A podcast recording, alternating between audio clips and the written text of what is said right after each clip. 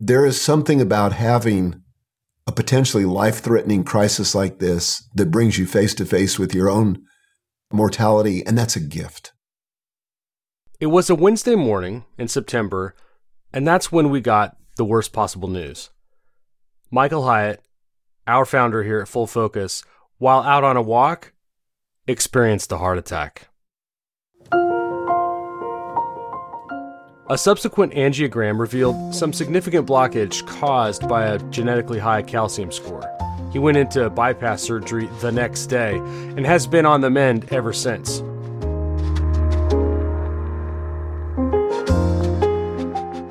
Now you're ready for some good news? The good news is the mend was actually faster than anticipated, and Michael is actually back. And he's not only back, he's back today. Hi, I'm Joel Miller. I'm the Chief Product Officer here at Full Focus, and this is the Business Accelerator Podcast. We have got a really special show for you today because we are welcoming Michael back to the podcast. He's here today to talk with Megan Hyatt Miller, our CEO, and more importantly, Michael's daughter, about his heart surgery and five truths he learned through the process of his recovery.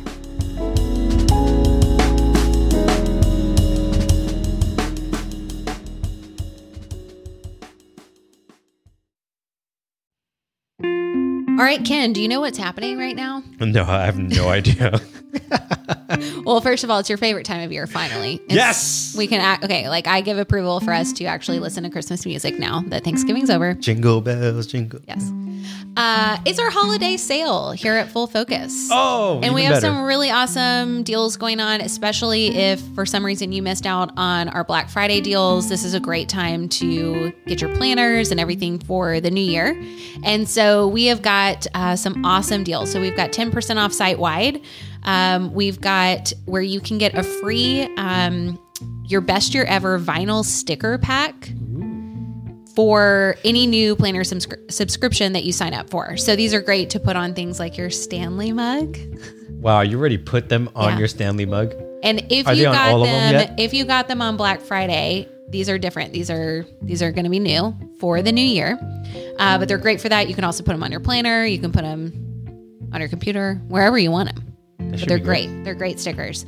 We're also doing 25% off courses. Let's go. So, specifically, we've been talking a lot about our goal setting course, um, and this is going to be $75 off, and you get a free ticket to your best year ever live with your purchase. So, you definitely don't. It's like a crazy, crazy, crazy deal. So, you don't want to miss out on that. And your favorite thing, which is our certification program, we're doing $800 off of it. And this is a fantastic time of year to get in. Um, we are actually going to be doing a beta group for our new digital planner. Yes, it's going to be fantastic. Crazy exciting. So, anyways, go to fullfocusstore.com now, shop our holiday sale. Make sure to use the code HOLIDAY10 to get all these deals and more. Well, Dad, welcome back. I'm so glad to have my partner in crime back on the podcast. Thanks, Meg. It's good to be back. It's actually good to be alive. Yeah. I mean, and that's not an exaggeration. It really is good. It's always good to be alive, but especially when you had a scare like you've had. So tell us what happened. Okay, so I have to go back a little bit and do the setup. So, years ago, probably eight or nine years ago, as a part of a routine annual physical, I got a calcium scan. And it was really high. And so it scared me to death. And so I immediately started working with a cardiologist and with another doctor that were going to help me try to stabilize the calcium growth and try to level it out because that's a precursor to having a heart attack or certainly plaque buildup. And by the way, for those of you listening, the best way to avoid something like I went through is to get to it early. You know, is to make sure that you identify it early. And that means that you've got to be proactive with your health. And I was very proactive. So I started working, started searching, first of all, for a doctor that could help me stabilize that calcium score or to lower it. And every place I looked, everybody said, well, there's no way you can lower it. I mean, once once you have the calcium, you have the calcium and the and you have the plaque and whatever. And long story short, I got networked to somebody, Dr. Mark Houston, here in Nashville, who's an extraordinary doctor. He's an internist, but he's board certified in four different things, including internal medicine. So he's board certified in longevity, nutrition, and cardiology. So he practices something called precision medicine, where he basically tries to target, um, and this is a whole new field of medicine, but they they basically try to target the genes that lead to this so they can turn them off. And so I had 13 markers for cardiology problems. And so they began to target those. Long story short, in less than two years, we reduced the calcium score by 32%. So I was wow. feeling great about that, mm-hmm. you know, and right, even to this day, when I tell other doctors what I did, they were like, their eyes bug out. They go like, what? Yeah. So, and this is Dr. Houston's practice.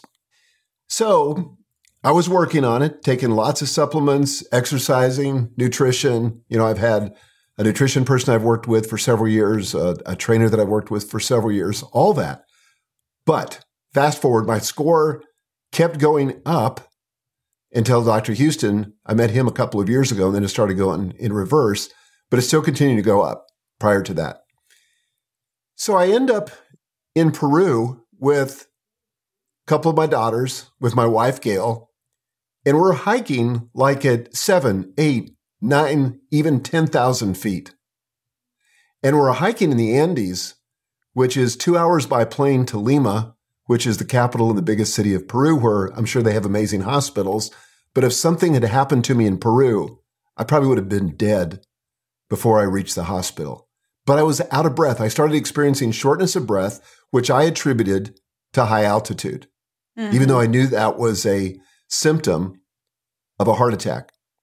So I got back home and, by the way, promptly caught COVID for the second time.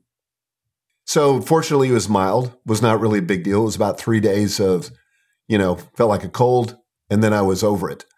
And Gail got it too. And then I seemed fine. We went, Megan, as you know, on a owner's retreat to North Carolina. Yep. And I was feeling winded again as we were hiking some of those hills. I thought, okay, so now we're at a lower altitude. Mm-hmm. And at one point I had to bail and I just said to my wife, I said, I got to go back. I said, I just, I don't think I can keep going. So at that point, I began to worry a little bit, but I, you know, kept on. It's easy to think too that that was just like the lingering effects of COVID because that's sort of a known exactly. long COVID symptom, right? Well, that's exactly right. I thought this must still still be COVID. I'm still, you know, wrestling with that. So got home and one morning in late September, I was out for my usual two mile morning walk. And about a quarter of a mile from the house, I began to feel nauseous and I felt short of breath and I threw up. Not normal. Not normal. So I called Gail and I said, I don't think I can make it home. And this is my first thought of, okay, I don't have any chest pain. I don't have any pain in my left arm, you know, all the other symptoms, but maybe this is a heart attack. So that began the conversation with myself, right? So Gail picked me up, took me back to the house, and I thought, well, maybe if I lay down and rest, I'll be okay. I threw up again. Mm. So then I said, you know, I don't know if you should drive me, you know, to the hospital, to the ER, or we should call an ambulance because, you know, I don't want to make a fuss. And I've never ridden an ambulance before, and that just kind of seems extreme. And I picture myself, my self image is of a healthy person. Right. right. And so I'm thinking, this can't be a heart attack. So I, I finally said to, to Gail, why don't you call Nathan, one of my son in laws? The words had hardly got out of her mouth. And Nathan said, Absolutely. Call an ambulance. What are you thinking? Get an ambulance over there now because they can get him hooked up and begin to treat him so there's no, or so they can limit the damage before he gets to the hospital. So Gail promptly called 911. And amazingly, the ambulance was one block from my house when they got the phone call. Wow. They were at the door knocking about the same time Gail hung up. Mm. They came in, they got me all hooked up, and they said, Yeah, your EKG is showing something abnormal. We think you're having some kind of cardiac event. You definitely need to go to the hospital. Wow. So they put me in, in the ambulance. Again, my first time to ever ride in an ambulance. And I felt this extraordinary peace come over me. Hmm. And I thought, I may die, but I'm okay. You know, I'd rather live. You know, if I have a preference, if I get a vote, I'd rather live. But uh, but I may die, but I'm okay either way. Which I, I really can't explain that, except that I was just flooded with peace. I had no anxiety. I just felt like this is going to be okay no matter how it turns out. So I assumed that we were going to my local county hospital, but the ambulance attendant that was working with me, the paramedic, said, Which hospital would you like to go to? And I said, Oh, I have a choice. And he said, Absolutely. And I said, Well, I want to go to St. Thomas in Nashville because that's where my cardiologist is. That's where Dr. Houston is. And I would feel better being there.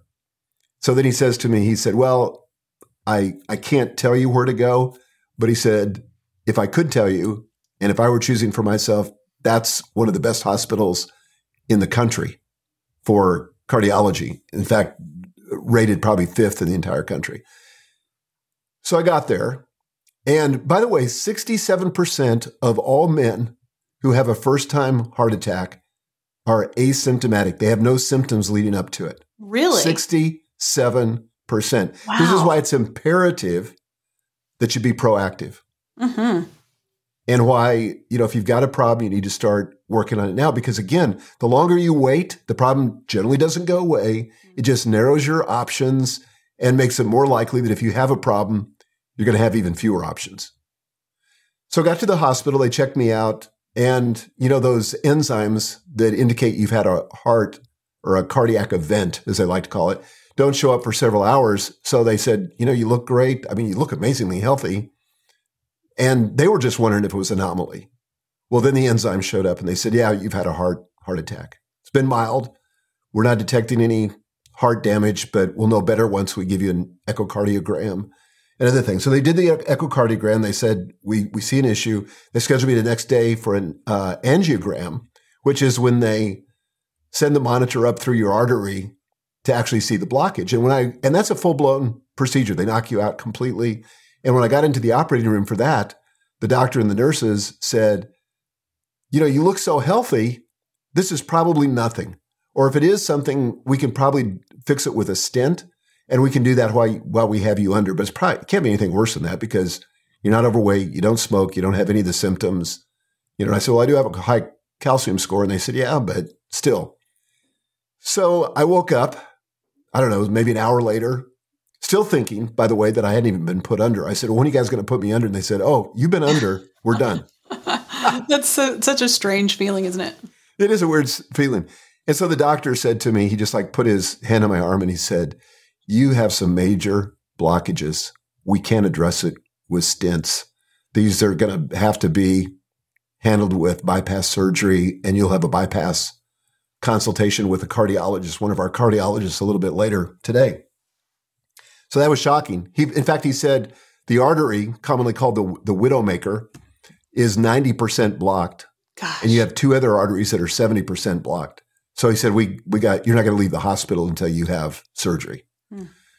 And I said, "Okay." So they said. So when I saw the cardiologist, he says to me, he said, "You definitely have to have bypass surgery. There's no other alternative. Fortunately, you're healthy otherwise, and you'll do great with this surgery. We do seventeen hundred of these bypass surgeries per year at this hospital. Wow. And so he said it's very routine, the risk is very low, and it'll be life changing for you, but you've got to have it. And so I said, Great. I said, When can we do it? Like, I'm ready then. and he says, Well, here's the problem. We're completely booked up till, and this was on a, on a Thursday, we're completely booked up till next Tuesday. But he, he said, we, you know, we rarely have cancellations, but if we do, we'll let you know. Otherwise, we want you to stay in the hospital so we can monitor you. And I thought, okay, I'm going to have a quiet weekend at the hospital. Well, they come in on Friday and they said, we just had a cancellation. And so you're going in now. And I said, like now? And they said, yeah, well, 30 minutes. you know, we have some procedures. You have to get, you know, showered and cleaned up and all that stuff. But yeah, 30 minutes. And it was basically a six hour procedure. So I went in and they ended up doing not three bypasses, but four bypasses. And I came out of it, and I thought that was a lot. But there, I have two guys in my cardiac rehab group that had five bypasses each. Wow. So then I came out of the surgery. I was in ICU for a few days. And in fact, I was in ICU more days than I should have been, only because they didn't have beds in the hospital because the beds were, uh, the, the hospital was full. So I had to stay in ICU. But honestly, I mean, you saw me, Megan. I felt pretty good. I wasn't in much pain. I was pretty talkative, mostly lucid. And and then they transferred me to the general hospital where I stayed a few more days. And then I got out. And every time the, the cardiologist or whatever would come by, he'd say, Man, you're looking great. You're responding great. This all looks good. You're good to go. So um, they sent me home and they they told me that that typically this takes three months to recover from, possibly six till you're feeling 100% normal. But they have a very strict protocol for what you can do and what you can't do. So immediately, Jim Kelly, my assistant, in consultation with you, Megan, decided just to clear my calendar for the rest of the fall. So the surgery was on September the 23rd, mm-hmm. and we cleared my calendar completely. Mm-hmm. And as we're recording this, it's early December. And I would say, I tell people I'm, a, I'm basically 100% back in the morning. Yeah. And in the afternoon, I'm more like 85% because mm-hmm. I, I tire uh, easily. I am doing physical exercise now, part of a cardiac rehab group. But here's the cool thing it's given me a ton of time to reflect and to think yeah. and to consider this season of my life. And most of us don't get the luxury of doing that. So I see that as a gift, you know, an opportunity to really read, reflect, and come to some conclusions that have been enormously helpful to me. Yeah, it, it's so surreal, you know, to kind of hear that timeline of all the events. Obviously, I and the rest of our family and team, you know, lived it in real time when it was happening. But it's wild to think back on it and what a miracle it was, honestly, that it didn't happen while you were in Peru. That you um, you were so healthy prior to these things happening. That you've recovered so well. I mean, I, I think. Uh, you know, I can remember seeing you that first night. You were still intubated. You were still um, under anesthesia. And so when uh, we saw you, I was with mom and uh, uh, Mindy, one of my other sisters. You know, it was it was pretty startling to see you in that state. And then to see you the next day you were doing amazingly well. You were sitting up in a chair you were talking. And and I think we all thought gosh this is recovery is just going to be terrible. And certainly getting your strength back is a long process when you've had your chest cracked open. You know that's a major major surgery. But the pain part uh, was far less than you thought. Anyway, I just feel like there have been so many gifts in it um, that as a family, we feel so, so deeply grateful for. Well, one of the things I'd like to say to people listening to this right now is if you have heart attack symptoms, you don't have a time to mess around. Once you start experiencing those symptoms, it's a race against the clock. Mm-hmm. And don't be embarrassed to call an ambulance. That's what they're there for. It's really much easier than you think, not a big deal. And here's the cool thing. If I would have gone to ER on my own, maybe not for this, but typically when you go to ER, you have to wait in the waiting room to be called. And it, and sometimes it can take hours, right? But when you come in as a heart patient who may be having a heart attack, you bypass all that. Speaking of bypass, you bypass all of that and go straight into, you know, care. And and again, time matters. It really uh, does. Because when I got there, they immediately gave me like four baby aspirin. Actually, they did that in the in the uh, ambulance, got me hooked up to IVs and all that kind of stuff. So again, they're they're racing the clock, trying to minimize the damage. One of the things that came back from the angiogram is that I had zero heart damage, mm.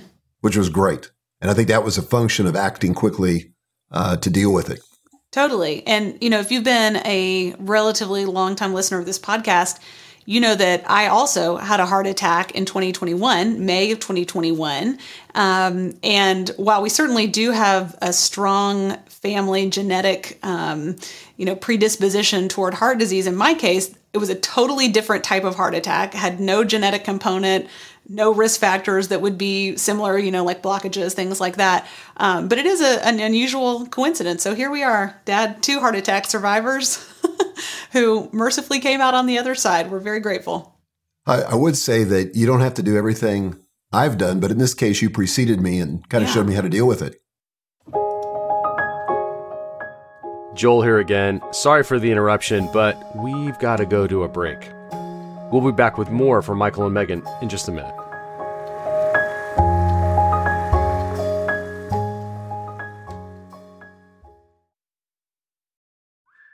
Marissa, I cannot tell you how excited I am for your best year ever live coming up January 5th. Yes, I'm so excited too. I can't wait. Yes, this is the event that you would want to come attend if you're just like, man, I want to look at how well did I do in the past, but I also want to set myself up for success to have, like we call it in the title, your best year ever this is the event you want to be at. We have thousands of people coming to this event Yes. already, and you and I will be emceeing this event. Yes. So there's going to be a lot of fun, a lot of excitement to come join us to make it a great year for you. Yes. Now, in order for you to receive it, all you have to do is buy the full focus goal setting course, and you get a ticket to your best year ever. Yes. And the best part is that that course is 25% off right now. So uh, you're going to get a discount and a ticket to the live event, which is normally $197. That's a killer so deal. it's a killer deal. It's a no brainer, in my opinion. Um, but definitely join us. It's going to be so much fun. January 5th, it's totally virtual. So no matter where you are in the world or, um, you know, whether you can get on a plane or not, don't worry about it. You don't have to. You can do this from the comfort of your own home and we'll be right there. Yeah. And just imagine having your goals already set for the entire year and a plan to execute them. Yeah. That's worth all the money that you can. And the best part, it's a free event for you Yeah. if you buy the full focus goal setting course. Yes. All right. Well, we would love to see you there. So make sure to go to fullfocusstore.com and take advantage of this deal. We'd love to see you at your best year ever live. Well, I know that um, people are excited to hear from you again. They're excited that you're back and are probably really curious when uh, you've gone through something as significant as this, and this is very significant.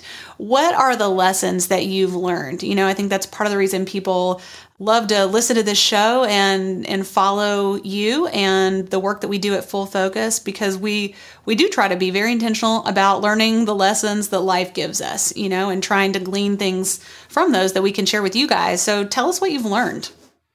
Well, this this actually precedes all that because I want to share kind of five truths that I came to over the course of the last, Yeah. you know, nine weeks. But let me just say that the one of the things is it, it just the consideration of going public with this Mm-hmm. was not easy for this Enneagram three. Right. because part of what Enneagram threes do is we're trying to manage the brand image and always make, you know, put the best face on and make things look like they were easy.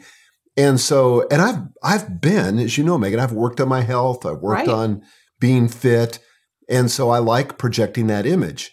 And so to go public with this, which I did in a social media post right after I got back from the hospital uh, Mhm. with your encouragement, you know, I think, I think being as transparent as we can about the problems we experience are also helpful to people. That's really and true. so, kind of once I reframed it and said, well, this maybe this could help people. Interestingly, that social media post, which I did on Facebook, which I there was just a picture of me holding my cardiology heart shaped pillow, which they give you, and then just talking about what happened to me. I had so many people write to me that were like so thankful that I'd shared those symptoms, including one lady who said, because you shared your symptoms and your willingness to go to the hospital, you saved my husband's life. Mm. Because he read these symptoms, he read your post, and a few days later, he started to have those exact same symptoms. And he's the kind of person that would have blown it off. But because it happened to you, he said, We need to go to the, the hospital. now." wow. That's And amazing. it I saved mean, his life. you just never know. You never you just know. never know how God might use your experience to help somebody else. So, Okay, so the first truth, and maybe I'm a slow learner, but is that I'm mortal, yeah. right? Yeah. And uh, I think that that wars against everything our culture subliminally tries to communicate to us. Because we have a culture here in the United States of America where we're very youth focused and we're very health, health conscious, even though we don't always practice the things that lead to health. But in general, um, mortality is one of those things we don't consider. You know, when people are sick, you know, we get them in a special institution so we don't have to to deal with it. You know, and so death is one of those things too that we do our best to sanitize and don't have to confront. But uh, probably about six years ago, I read with my wife Gail a book uh, called Being Mortal by Atul Gawande. Megan, I know you've read it. Yeah, it's such a great book. It's a really important book. Really important book. And that's that's the first time that I kind of came face to face with my own mortality. And even though, gosh, I've written about in the life plan, you know, pre-writing your obituary and thinking about what it's going to be like, you know, after you've died and what your family's going to be talking about, your friends will be talking about. But it was kind of all theoretical.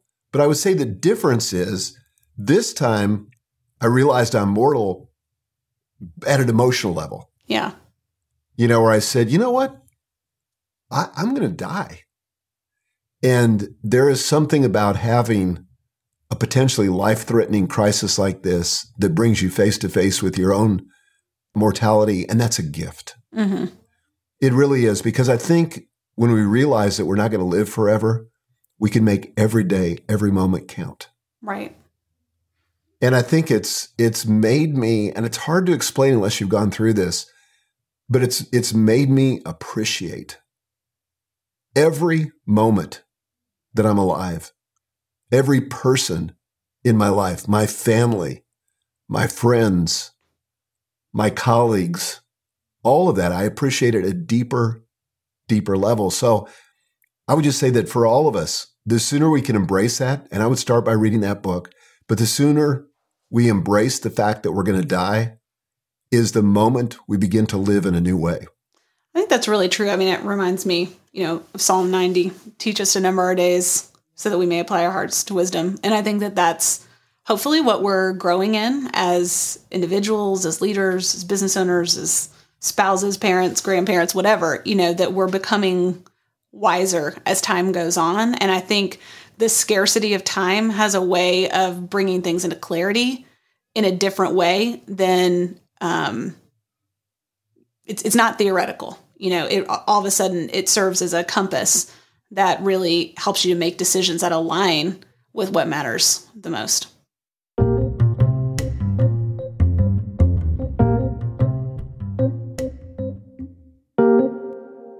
Okay, truth number two. I'm not in control of everything. and and both of these things, the first one and the second one should have been obvious. Right.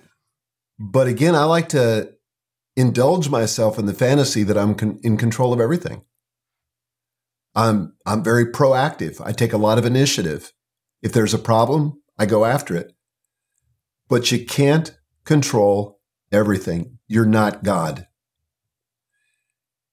And and I think a lot of us, you know, labor under the illusion, you know, and and for, frankly, I've I've been judgmental of other people in the past, you know, where I've said, oh, well, if they'd just taken a little better care of themselves, hmm they wouldn't have ended up in this mess, right? But that's not necessarily true. I mean, certainly there are things that we can do that can sabotage our own health or relationships or our business endeavors. But even if you were to do everything perfect, there's still the X factor, the things that you can't control. You know, could I have eaten better as a young adult? Absolutely. Could I have exercised more as a young adult? Yes, I could have. Would that have been enough to overcome the genetic hand I was dealt? I don't know. You know, but you control what you can control, but you can't control everything. You know, this is it's so interesting that you bring this up because this is something that I really struggled with after my heart attack. I, you know, maybe somewhat similar to you, maybe even more so. I can really go to a shame place, you Mhm. know, and so it wasn't so much the arrogance of I'm in control of everything, although that was probably there under the surface as well. But it was it was like I failed you know like if i would have just done something i don't know what you know like in my case and in your case you know like it was just a freak thing that th- there's nothing i could have done about you know there's no known in my case no known risk factors other than age and being active which you know not not much you can do about that right? Um but i but i had that feeling of like oh i failed. There's something i did wrong. And i think getting to the place of letting that go and just saying, yeah, there are just going to be things. I mean, I think this gets to like the central existential question of life. You know, what are we going to do and how are we going to explain suffering? Is it always somebody's fault or are there things that are just outside of our control um, that, you know, we have to have to contend with and it's just kind of a mystery. So I really relate to this because it was it was definitely part of my recovery, my emotional recovery from my own heart attack. Um, just realizing I'm not in control of everything. Well, this is a place where I think we're at odds with the general culture because I think Right. the general culture says, you know, if you work hard enough, if you make the effort, you can control everything. Mm-hmm. And you can eliminate suffering from your life. And you can eliminate suffering from your kid's life. And if you're experiencing suffering, somewhere, somehow, you chose that. And that's just a lie. Yep. It's not truth. Now, having said that, a lot of it's we bring on ourselves, Mhm. right? You know, we make a stupid decision or we procrastinate and don't deal with something and then it becomes a real problem. Right. And so I'm not talking about that, but I'm just saying once you've done everything you know how to do, there's still that X factor that's outside your control.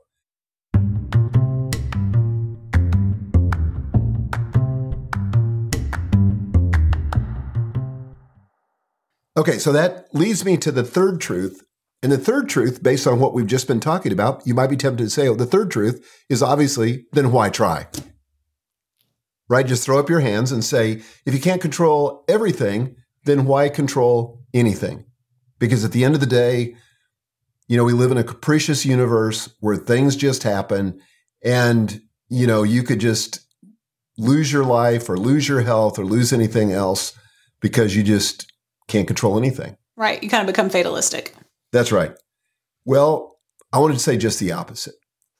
The third truth is I can control what I can control. Mm-hmm. And I need to take the initiative to control that because it does make a difference. Uh, when I met with Dr. Houston and I was telling him the whole story, he said, Well, first of all, I'm just so surprised based on the work we've been doing. But he said, Honestly, it's a miracle you didn't die in Peru. Yep. If if we knew then what we know now, I would have said number one, do not leave the country, and number two, don't hike, and number three, whatever you do, don't hike at altitude. Well, I did all those things, right?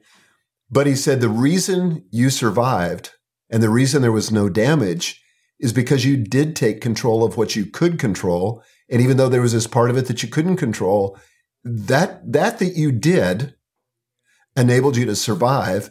And, it, and of course, he was telling me this now weeks and weeks ago. He said it's going to make your recovery so mm. much better, so much easier. So I don't care if it's in your business, if it's in an important, significant relationship, or if it's with your health. You may not be able to control everything, but that doesn't remove the responsibility of trying to control what you can control so you can get a better outcome. To me, fundamentally, Megan, this is an issue of something you and I have talked about a gazillion times, which is stewardship. Right.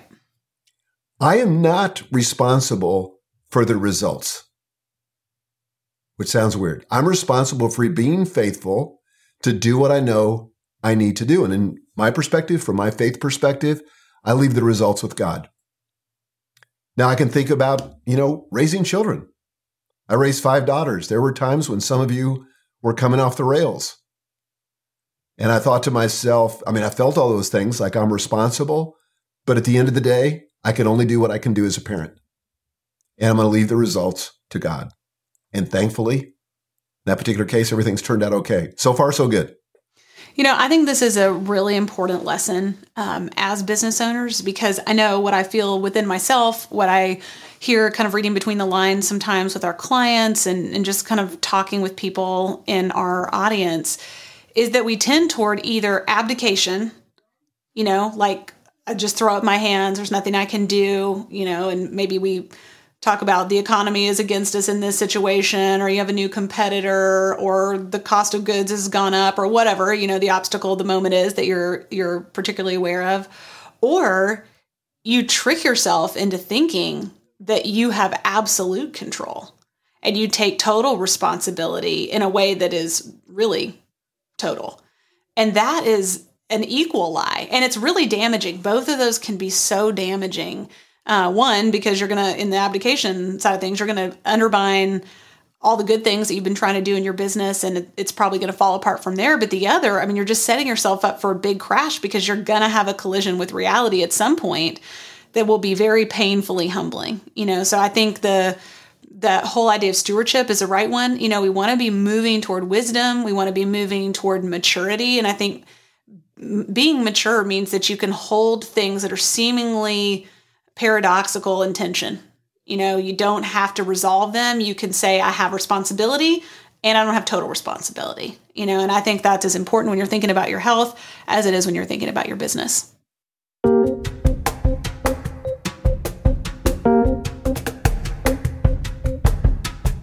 Well, that leads us to the uh, fourth truth, which is this I need to embrace my season of life. Hmm. And so, again, I want to make a book recommendation Arthur C. Brooks, From Strength to Strength Finding Success, Happiness, and Deep Purpose in the Second Half of Life. So, I'm 67 years old. And I'm not in my 30s. I'm not in my 40s. I'm in a unique stage of my life. You know, I hope I live to be 100 or 120. But, you know, I think statistically, that's not what the numbers say. But regardless, I mean, I certainly don't have a death wish. I don't want to go any earlier than I have to. But I need to embrace the season of life I'm in and not, you know, kid myself. And one of the things that Arthur Brooks talks about in this book, and I would say the book is a little bit sciency, but not too heavy-handed, but he draws from a lot of studies and so forth.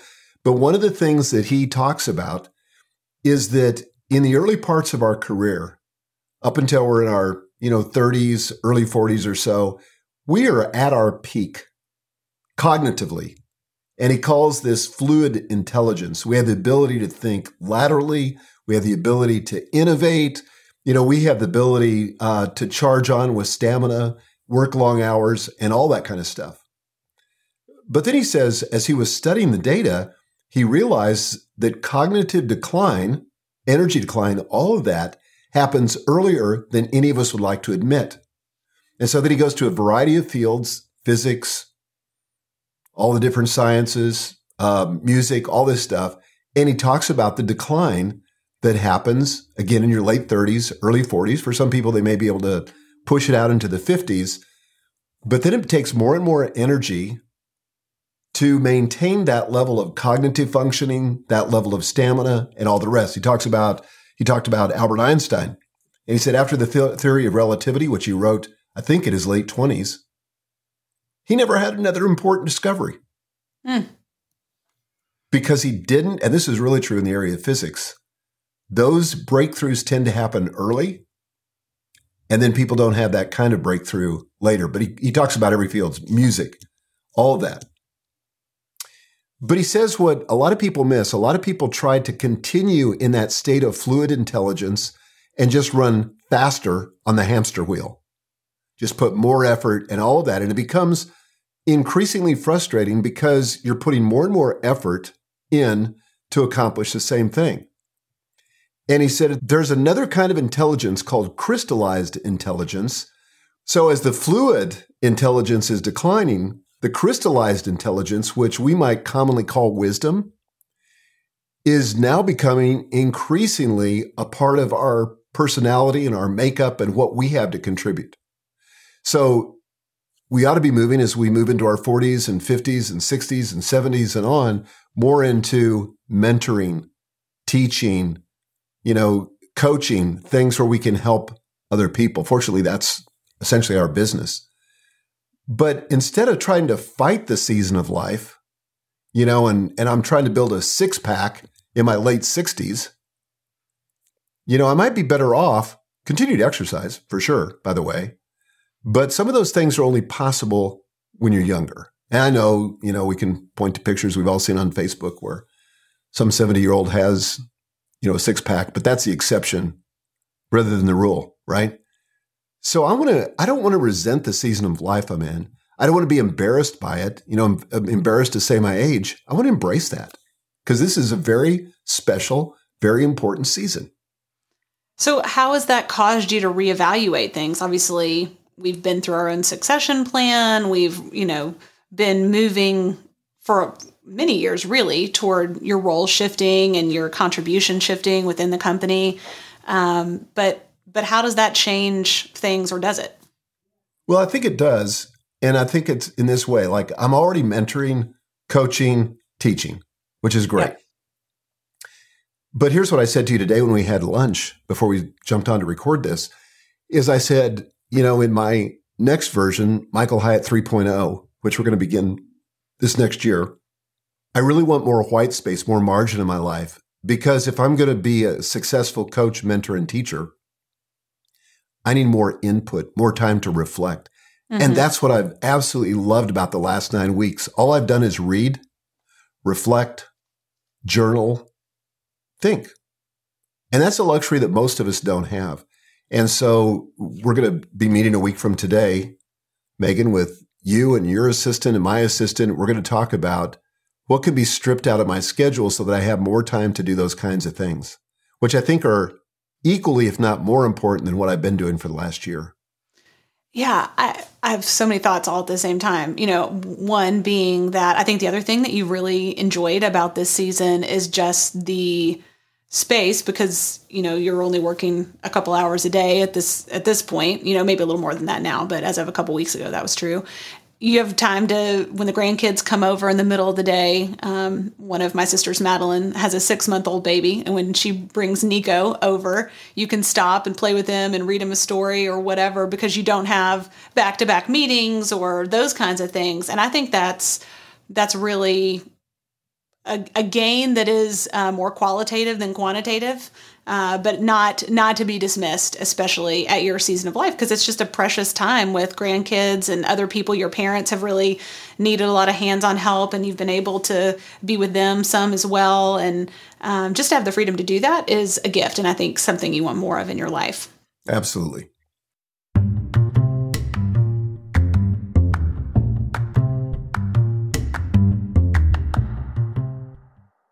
Okay, so that leads us into our fifth and final point. And that is the final truth is I need to build my business to go on without me. Okay, so I'm bringing this back home to the Business Accelerator podcast audience, which I know most of you are business owners or business leaders or CEOs. And it's critically important that you build a business that can continue without you. Now, I've had people say to me, business owners say to me, well, I don't ever intend to sell. So why would I need to do that? Because you are not fully in control. And I've talked about in this podcast about a friend of mine who lost his business because he got COVID. And, you know, he was in the hospital like for six months or something mm. and was in a coma for a good percentage of that time, a medically induced coma. And he lost his business because his business was too dependent upon him. Well, the luxury I've had is because we've been focused, Megan, for the last five years on sort of this succession and building a sustainable business that the business has gone right on without me. In fact, I'm embarrassed to say it's actually done better without me being involved day to day. And I think we proved something to ourselves, and that is you can take me completely out of the business and sales continue to go up. We continue to make money.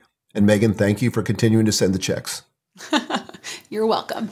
And we should say, you know, before we start any rumors, your intention is not to be completely out of the business. I mean, actually, right. the, the, the changes that you're contemplating are really more kind of on the backside. It won't really be as noticeable on the front end. You know, you'll continue to do the podcast and uh, the coaching work that you're doing and those kinds of things. So no real changes there. But I think what's what's so instructive about what you're sharing here is how willing you have been over the last five years, you know, I mean, really without a crisis until very recently, um, to to really ask hard questions about the future and ask yourself what is the highest and best contribution I can make now.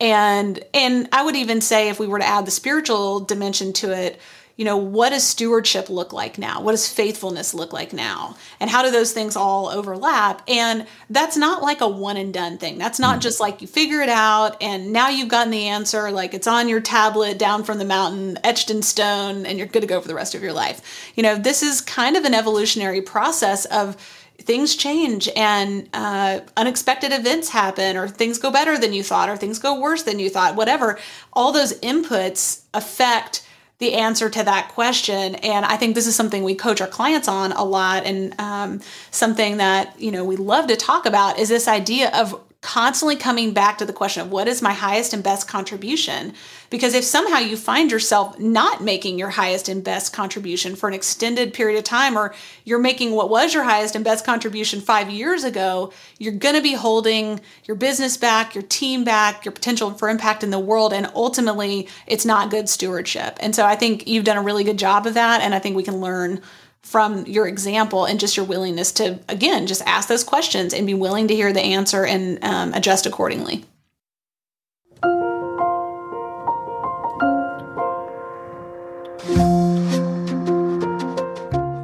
Well, just to summarize, five truths about life from my recent heart surgery. I hope they're applicable to you. But number one, I'm mortal.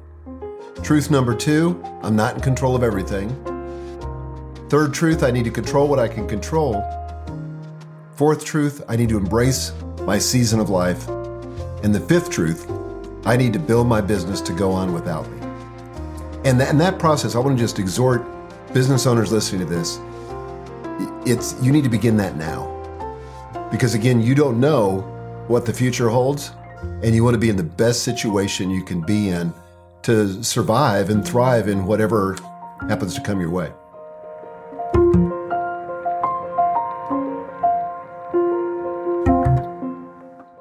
Dad, I'm so happy to have you back. I love the guests that we've had. We've had some awesome episodes while you've been out, but you're my favorite. So I'm thrilled that you're back. And honestly, thank you for giving us a window into your experience and the lessons you're learning because I, I know speaking for myself, I've learned a lot. I know our listeners have learned a lot, and we're all going to be better for it. Well, Megan, I just want to thank you because you had to kind of assume all my duties in the interim here, taking speaking engagements and webinars and things that were previously scheduled for me. And you already had a very busy life and a very busy career, but thank you so much. You've done an extraordinary job. Thank you.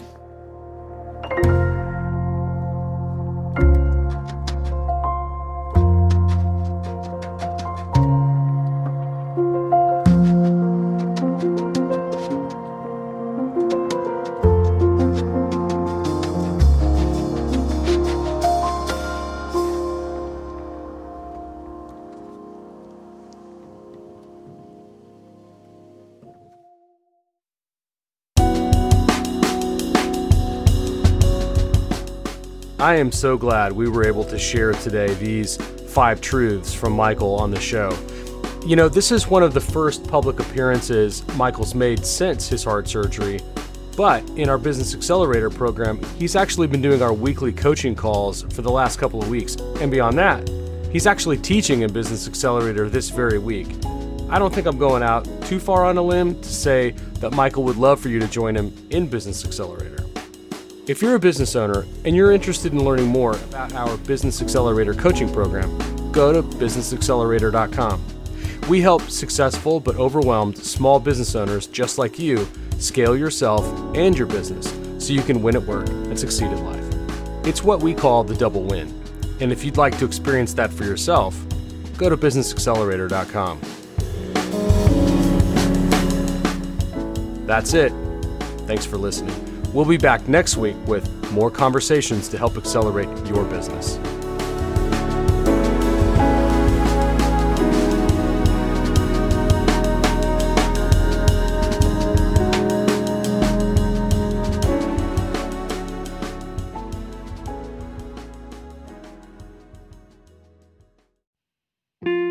All right, Ken, do you know what's happening right now? No, I have no idea.